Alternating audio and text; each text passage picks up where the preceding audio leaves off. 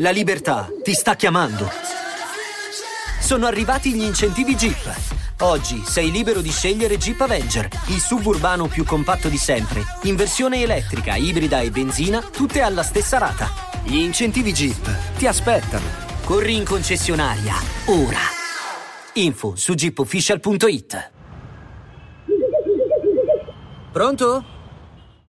Ho udito, sì, ho udito di cosa parlavano i parlatori. Era parlare del principio e della fine. Ma io non parlo del principio o della fine. Mai vi fu altrettanto inizio di adesso, né altrettanta giovinezza o vecchiezza di adesso, e mai ci sarà altrettanta perfezione di adesso, né altrettanto paradiso o inferno di adesso.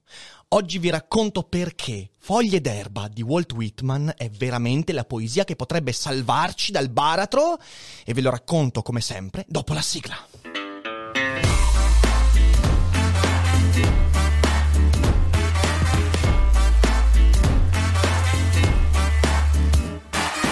Sei su Daily Cogito, il podcast di Rick Dufer. E chi non lo ascolta è cibo per gli zombie.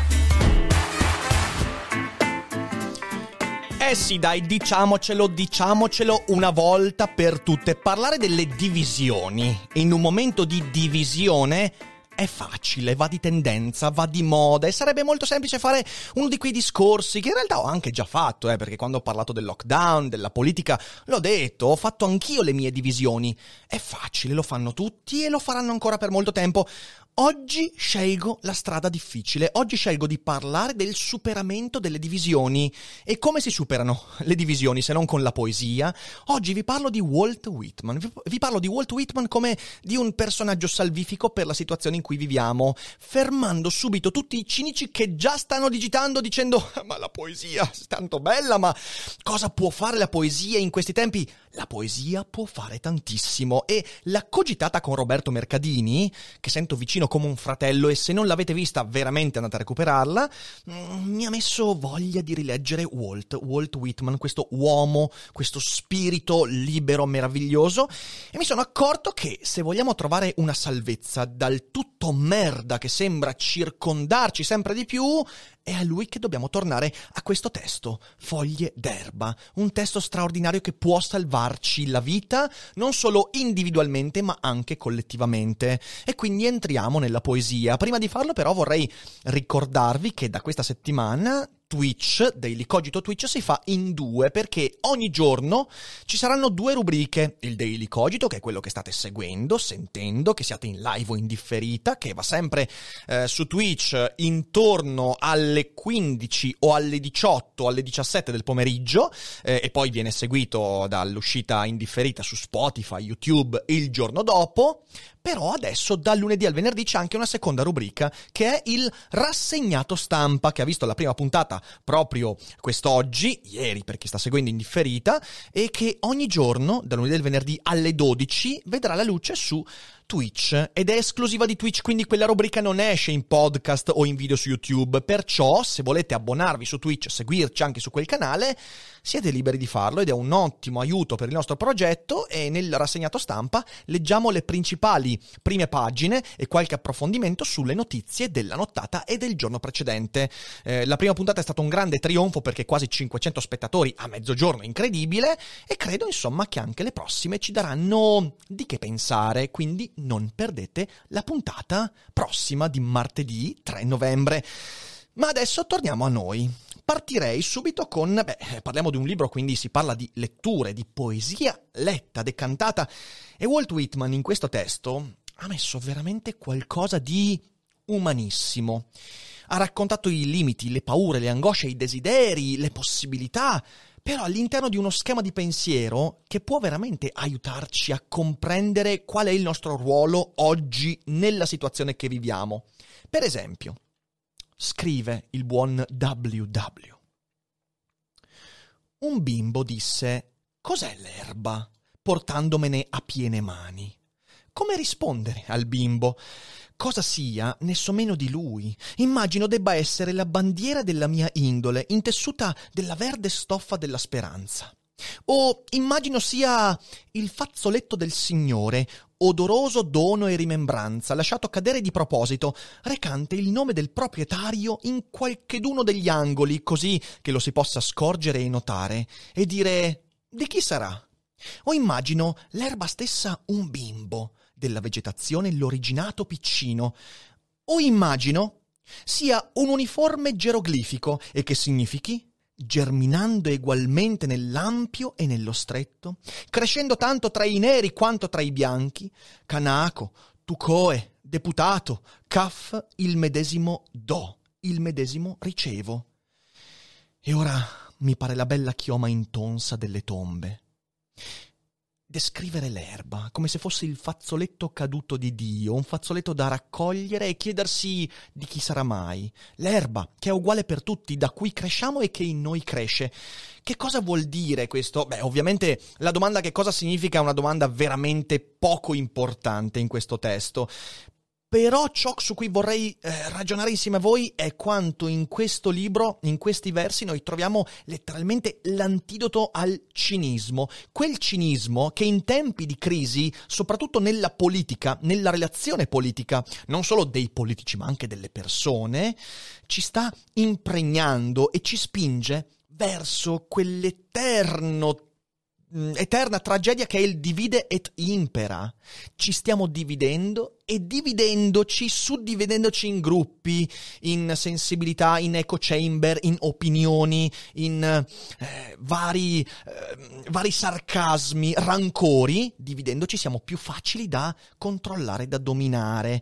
E fra i divide impera di questi giorni sicuramente non posso non citare due, le due opinioni decantate, una di un presidente di regione Toti e l'altro del ministro, eh, anzi della ministra Lamorgese. Toti eh, scagliandosi contro gli anziani, i pensionati, che a quanto pare non sono membri produttivi del sistema, e quindi bisogna tutelarli, ma insomma non sono poi così produttivi. Dall'altra parte la Lamorgese, che purtroppo è passata in secondo piano a causa della bufera scatenata su Toti, ma è un ministro dell'interno che in maniera ancora più grave rispetto al suo predecessore, arriva a dire che i disordini di questi giorni, la disobbedienza, gli assalti, le vetrine rotte, sono sono ovviamente colpa dei giovani e degli immigrati e che per ovviare a questi problemi bisogna anche pensare a misure preventive. Ora, che cos'è il cinismo in questo caso? Beh, il cinismo è, di fronte alla difficoltà, di fronte alla complessità della realtà, rispondere creando un nemico, creando una divisione, gli anziani, improduttivi, i giovani, scapestrati, eh, bisognosi di educazione e disciplina, e senza quella anche la misura preventiva che nella bocca di un ministro fa paura perché le misure preventive cosa significano? Non sono certo le misure preventive dell'educazione della scuola, no, sappiamo di quali misure preventive si sta parlando. Ecco, tutti questi strali di cinismo io li temo. E li temo soprattutto quando poi li vedo emanati da me stesso. E allora torno a Walt Whitman, che con la sua poesia e la sua ingenua attenzione nei confronti della vita e di concetti che andremo adesso a sviscerare, mi ricorda che sono io a non dover essere preda di quel cinismo. E nel frattempo, in mezzo a questo marasma in mezzo alle parole di Whitman, eccoli lì i cinici, quelli che già stanno scrivendo durante questa puntata, beh beh beh ma Rick, bella la poesia, eh, bello Whitman, ma il Covid non si cura con i versi. Eh sì, eh, grazie tante. Certo, certo che per il Covid c'è bisogno di medici, c'è bisogno di virologi, epidemiologi, economisti, professori, esperti, certamente, per gestire la situazione eh, della salute, dell'economia, del lavoro Ovviamente la poesia non può impattare su quelle cose, ma Walt Whitman in questo libro straordinario ci ricorda che la cura non è la cura pragmatica nei piccoli settori della vita. E la cura non può funzionare in un mondo dominato da un cinismo fatto di divisioni o dalle divisioni fatte di cinismo. Perché? Perché in realtà ci vuole un atteggiamento diverso se si vuole che poi la medicina, il diritto, l'economia facciano il loro lavoro, altrimenti sarà tutto tutto lasciato andare come lacrime nella pioggia. E allora Walt Whitman scrive resisto meglio a qualsiasi cosa che non alla mia stessa diversità e respiro l'aria e ne lascio di avanzo parecchia e non sono uno pieno di sé e sto al mio posto. La falena e le uova di pesce sono al loro posto. I soli che vedo e i soli che non posso vedere sono al loro posto. Il palpabile è al suo posto e l'impalpabile è al suo posto. Questi sono i pensieri di tutti gli uomini di tutte le epoche e di tutti i paesi. Non sono originali miei. Se non sono tuoi quanto miei, sono nulla o quasi nulla. Se non racchiudono ogni cosa, sono quasi nulla. Se non sono l'enigma e la risoluzione dell'enigma, sono nulla. Se non sono parimenti prossimi e distanti, sono nulla. Questa, questa è l'erba che cresce ovunque, e c'è terra, e c'è acqua, questa è l'aria comune che bagna il globo, questo è il respiro di leggi, e canti, e condotta, questa è l'insapore acqua delle anime, questa è la vera sostanziazione. È per l'analfabeta, è per i giudici della Corte Suprema, è per il Campidoglio federale e per i Campidogli di Stato, è per le ammirevoli comuni di letterati e compositori e cantanti e conferenzieri e ingegneri e sapienti, è per le infinite razze di operai e contadini e marinai. Questo è il trillo di mille limpide cornette, è il grido dell'ottavino e lo scocco dei triangoli. Io non suono la marcia per vittoriosi soltanto, io suono grandi marce per conquistati e uccisi Dicono che in combattimento è bello averla meglio. Io dico anche che è bello soccombere. Le battaglie si perdono con lo stesso spirito con cui si vincono. Io suono tamburi trionfali per i morti. Attraverso le mie imboccature prorompe per, loro, per loro la musica più sonora e più gaia. Viva quelli che non ce l'hanno fatta, e quelli le cui navi da guerra affondarono in mare, e quelli che essi stessi affondarono in mare, e tutti i generali che nello scontro persero, e tutti gli eroi sconfitti, e gli innumerevoli ignoti noti eroi pari ai più grandi noti eroi. Questi versi, in questo momento storico, ci servono come, come la medicina come il diritto, come l'economia, ci servono perché dobbiamo ricordarci tante cose, fra cui per esempio che serve una fanfara che metta insieme, non dividendoli, i letterati e i professori, i filosofi e gli economisti, i medici e i politici. E quella fanfara deve anche ricordarci che siamo tutti presi in una rete, noi sconfitti e noi vittoriosi, in alcuni aspetti della vita sconfitti, in altri vittoriosi e che chiunque in questo momento con il suo cinismo ci convinca delle divisioni, beh, quella è una persona che ha bisogno non di essere a sua volta sconfitta, è già sconfitta, ha bisogno di Walt Whitman, ha bisogno di ricordarsi che siamo parte integrante di un unico movimento. Vedete, Walt Whitman in questa poesia non fa un semplice moralistico, retorico, canto dell'indifferenziato. Anzi, Foglie d'erba è un grande trionfo della diversità. Io sono diverso dagli altri, ma è proprio in virtù di questo che tutto quanto è uno. Non è l'indifferenziazione di tutto quanto è uno e quindi non conta nulla. No, è l'esatto opposto. Walt Whitman ci dice che l'ingenuità insita nella poesia, e questa è una poesia intrisa di ingenuità, è parte integrante della cura di cui abbiamo bisogno per uscire anche dalla situazione in cui ci troviamo. Foglie d'erba è un inno ad una serie di salvifiche ingenuità, di cui il cinismo è il nemico mortale. E allora prova- proviamo a ragionare su quali sono quelle ingenuità.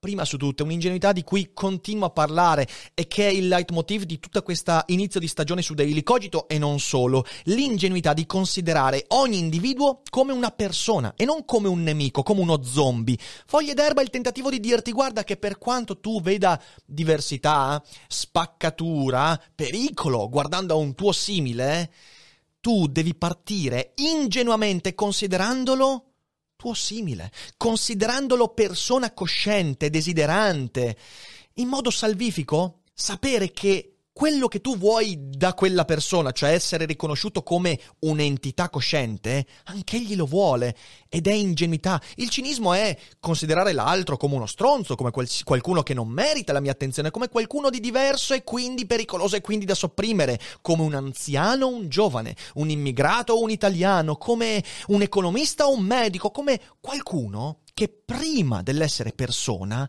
è l'etichetta che gli facciamo piombare addosso. La seconda ingenuità, beh, è ancora più terribile, considerarsi come parte integrante di un movimento che ci coinvolge tutti come effetti. E questo non può che farmi ricordare Bergson, altro araldo dell'ingenuità filosofica in quel caso, anche se ha scritto varie poesie. Bergson era convinto, ingenuamente, in quel testo straordinario che è l'evoluzione creatrice, che noi dobbiamo ricordarci sempre che il mondo vissuto come lo viviamo è la continuazione di un atto di creazione. Attenzione, non creazione divina, non di un demiurgo, di un progettista, no. Il mondo è nato e quello che stiamo facendo, vivendo, vedendo, parlando, facendo è la continuazione di quell'atto, che il mondo è qualcosa in fieri, in movimento, e noi siamo parte di quel movimento tanto infinitesimale quanto necessario, proprio in virtù del determinismo che questo movimento porta con sé. Io devo considerarmi necessario, devo dare importanza al luogo in cui mi sto inserendo in quel movimento e mi sto inserendo soltanto fintamente perché non c'è separazione fra me e il resto, è la mia mente che per pragmatismo mi separa dal resto, ma io sono un movimento unitario. E questo è ingenuo, è maledettamente ingenuo perché è più facile essere cinici e dire tu sei diverso da me, io non vedo, non vedo, non vedo che mura fra me e te, quanto è facile dirlo e allontanare e considerarsi veramente un'isola priva di, di di legami con il resto. E poi la terza ingenuità. Ogni individuo cerca la propria felicità non a scapito degli altri, ma perché l'evoluzione ci ha mostrato e ci ha costruito in modo da vedere che questo è l'unico sentiero di sopravvivenza collettivo.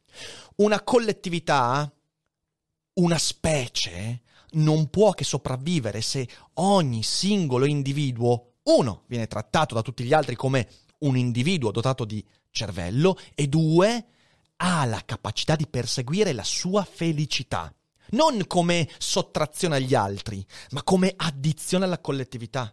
L'ingenuità di pensare, e io ne sono fermamente convinto di questo, che soltanto raggiungendo la mia soddisfazione io posso fare del bene agli altri, e non sacrificandomi, sottraendo e mortificandomi. Anche questo è ingenuo. E l'ingenuità da questo libro viene fuori in ogni pagina, in ogni pagina, e ogni pagina ti racconta quanto sia fondamentale quell'ingenuità proprio perché proprio perché è fragile, proprio perché è difficile crederci, è difficile mantenerla e il cinismo è una strada che seguiamo per inerzia, perché ci lasciamo andare al cinismo mentre l'ingenuità va difesa. E allora scrive Walt Whitman, attraverso di me tante voci a lungo mute, voci di interminabili generazioni di schiavi, voci di prostitute e di deformi, voci di malati e disperati e di ladri e di nani, voci di cicli di preparazione e accrescimento e dei fili che connettono le stelle e di grembi e della sostanza paterna e dei diritti di coloro che altri abbattono e del futile e scialbo e sciocco e disprezzato, della nebbia nell'aria e degli scarabei che rotolano pallottole di sterco sterco. Io sono il tramite di tutto questo, di tutto questo che io non conosco, che posso soltanto indovinare, intuire, di cui posso fare poesia. Io non ho la possibilità di raccontarti tutti gli archetipi che mi fluttuano dentro, che arrivano a te, ma in modi che mi sono totalmente razionalmente nascosti ma io posso farne poesia. Ecco l'ingenuità della poesia. Affermare quel movimento non può essere fatto con il calcolo, non può, è impossibile. La matematica, la scienza serve a un'altra cosa, è tanto necessaria quanto questo, quanto l'affermazione di un principio di cui posso soltanto fare poesia. Ed è quell'ingenuità che noi dobbiamo nutrire nella nostra intimità, altrimenti siamo preda del cinismo che suddivide, crea barriere e ci sparpaglia e se siamo sparpagliati siamo più facili da dominare. Ora, in un mondo diviso da così tanti pregiudizi, da una crisi incredibile, da decisioni di cui non condividiamo i presupposti e gli obiettivi, beh, un mondo in cui la politica produce nemici e non coesione, con gli esempi che mh, mm, vediamo in ogni istante della vita, in un mondo nel quale ognuno tenta di proteggere il proprio gruppo gruppo, i propri presupposti con la paura dell'altro gruppo, anche scadendo nella barbarie, nella denuncia stupida, nell'inutilità dei ricorsi storici, in un mondo nel quale la gente è sempre l'altro, beh, in un mondo di questo tipo, ancora una volta Walt Whitman ha qualcosa da dirci. E allora scrive Non può mancare il giovane che morì e fu sepolto, né la giovane che morì e gli fu posta al fianco, né il figlioletto che sbirciò dalla porta e poi si ritrasse e non fu più mai visto, né il vecchio che visse senza scopo e se ne rende conto con amarezza peggiore del fiele, né quello all'ospizio tubercolotico per il rum e il morbo, né gli innumeri sterminati e naufragati, né il brutale cubu detto sterco dell'umanità, né le mere sacche che vanno galleggiando le bocche aperte per introdurre cibo, né cosa alcuna in terra o sotto nelle più antiche tombe della terra, né cosa, alcune, né cosa alcuna nelle miriadi di sfere, né una delle miriadi di miriadi che le abitano, né il presente, né la minima pagliucola che si conosca. È tempo che io mi spieghi, alziamoci in piedi. Questo alziamoci in piedi è devastante, è talmente naturale, è talmente familiare, eppure talmente epico, dopo aver detto una cosa fondamentale, che nulla di tutto quello che ci circonda, nulla di tutto quello che è esistito, esiste ed esisterà può essere cancellato, perché noi siamo tutta quella roba lì, noi siamo tutte quelle voci che si susseguono dentro di noi, noi siamo i desideri, le angosce le paure che ci trasciniamo da millenni e le nostre angosce, le nostre paure si trascineranno per millenni e siamo parte di qualcosa che è molto più grande di noi, di cui però siamo parte necessaria. E mi viene in mente quella pagina straordinaria di Kurt Vonnegut in Mattatoi numero 5, in cui Billy Pilgrim, trasportato su Tralfamador, in questo pianeta strano queste creature strane, si trova di fronte a una spiegazione straordinaria della vita. I tralfamadoriani dicono a Kurt Vonnegut una cosa molto simile a quella che qui esprime eh, il buon Walt Whitman. E dicono, certo, voi sulla Terra pensate che per esempio, ci siano soltanto due sessi, ma in realtà noi osservandovi abbiamo osservato almeno 30, 40 tipi diversi di sessualità e, e di, di, genere, di, insomma, di appartenenza sessuale e non potrebbe mai esserci un bambino che nasce senza due uomini che si amano. Così come non potrebbe mai esserci un bambino che nasce senza due bambini che muoiono. Così come non ci potrebbe mai essere un bambino che nasce senza delle persone che invecchiano. È tutto necessario come nell'ambra. E il fatto che noi vediamo queste cose collegate, non collegate, è solo un limite del nostro modo di pensare, ma siamo nell'ambra. E in quest'ambra siamo piccoli, insignificanti, ma non possiamo essere tolti, dimenticati, cancellati, non possiamo evaporare così. E allora quell'ingenuità lì, quella con cui sto cercando di contagiarvi, perché sto cercando di contagiare me leggendo Walt Whitman, cerco di dirlo a me, sì più ingenuo, ti prego Rick, sì più ingenuo, quell'ingenuità è quella di chi non nonostante, ma in virtù della propria fragilità, della propria inconsistenza, del proprio limite, in virtù di questa limitatezza, afferma e chiede la propria insostituibilità. Questo noi siamo, siamo piccoli, fragili, inutili, sperduti, ma nell'ambra siamo tutti lì e non possiamo farci nulla ed essendo lì il nostro ruolo è necessario, per quanto ci sembri soverchiante quello che ci circonda, per quanto sembri irrisolvibile la crisi di cui facciamo parte, noi siamo lì. Perché il mondo è crudele, dobbiamo abbracciarlo. Questo dice Walt Whitman, perché è evidente che non sono libero. È per quel motivo che devo pretendere di essere libero e responsabile, ingenuamente. È perché è evidente che tutti siamo irriducibili e diversi che dobbiamo affermare la nostra provenienza comune.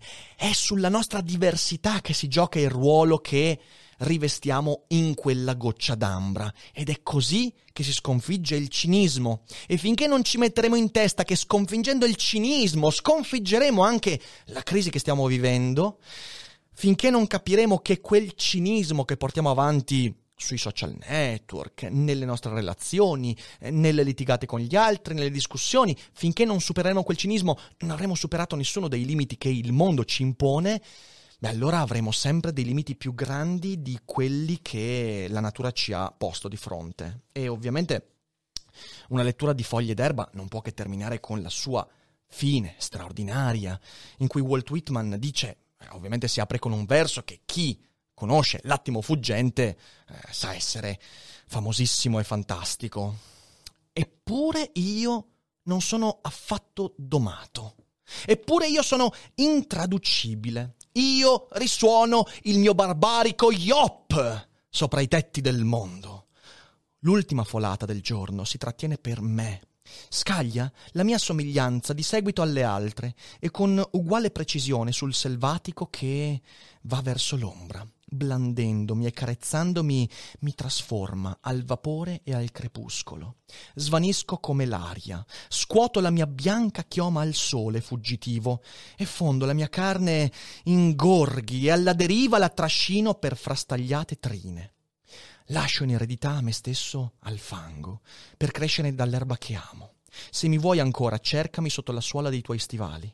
A stento saprai chi sono o che cosa voglio dirti, ma ti sarò tutta, tuttavia buona salute e filtro e tempra per il tuo sangue. Fallissi sulle prime di stanarmi, tieni lena. Mancandomi in un posto, fruga in un altro. Io sto da qualche parte ad aspettarti. E se con questi versi ingenui, questi versi bambineschi, questi versi infantili e aperti, riuscissimo forse ad aprire una breccia in quel cinismo? Beh, è un dubbio che mi porto dietro e voglio credere che la poesia abbia questo potere. Voglio credere, anche questo è ingenuo, anche questa è ingenuità. E qualcuno lì fuori mi dirà, ma che coglione, va benissimo, non importa. Io sto da qualche parte ad aspettare anche costoro. E, mm, e spero che, che, sotto la suola di questi stivali anche Daily Cogito abbia portato un elemento di riflessione. Scusatemi, ma io quando leggo queste cose un po' mi, mi, mi, mi commuovo perché è un verso di una potenza talmente grande che, che risuona in corde profonde e, e, spero che abbia risuonato anche in voi e che con questo risuonare, con questa eco abbia smosso qualcosa dentro. Ne abbiamo bisogno, abbiamo bisogno di essere ingenui, che non significa essere coglioni, significa combattere il cinismo, significa essere più svegli di quello che il cinico pragmatismo ci ha ingannato facendoci credere che sia effettivamente eh, essere svegli. Quello non è essere svegli, questo, questo sì, questo è essere svegli. E allora cerchiamo di combattere la zombificazione anche con Walt Whitman, di cui trovate ovviamente il link in descrizione. E io come sempre vi ringrazio per l'ascolto, speriamo di superare insieme questo momento, speriamo di farlo con i desideri a posto e le angosce un po' riposte e come sempre non dimenticate che non è tutto noia ciò che pensa.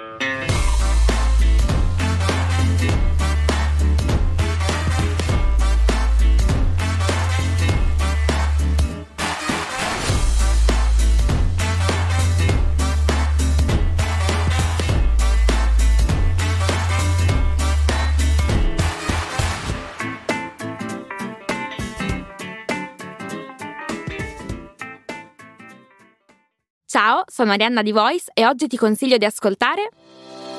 Hai mai finto un orgasmo? Sai come funziona il piacere sessuale? Quando devi fare sesso entri in ansia e ti perdi tutto il bello? Sono Leni, faccio la psicosessuologa e la mia missione è che tutte le persone possano vivere una sessualità serena. Ascolta il mio podcast, Vengo anch'io. Lo trovi su tutte le piattaforme.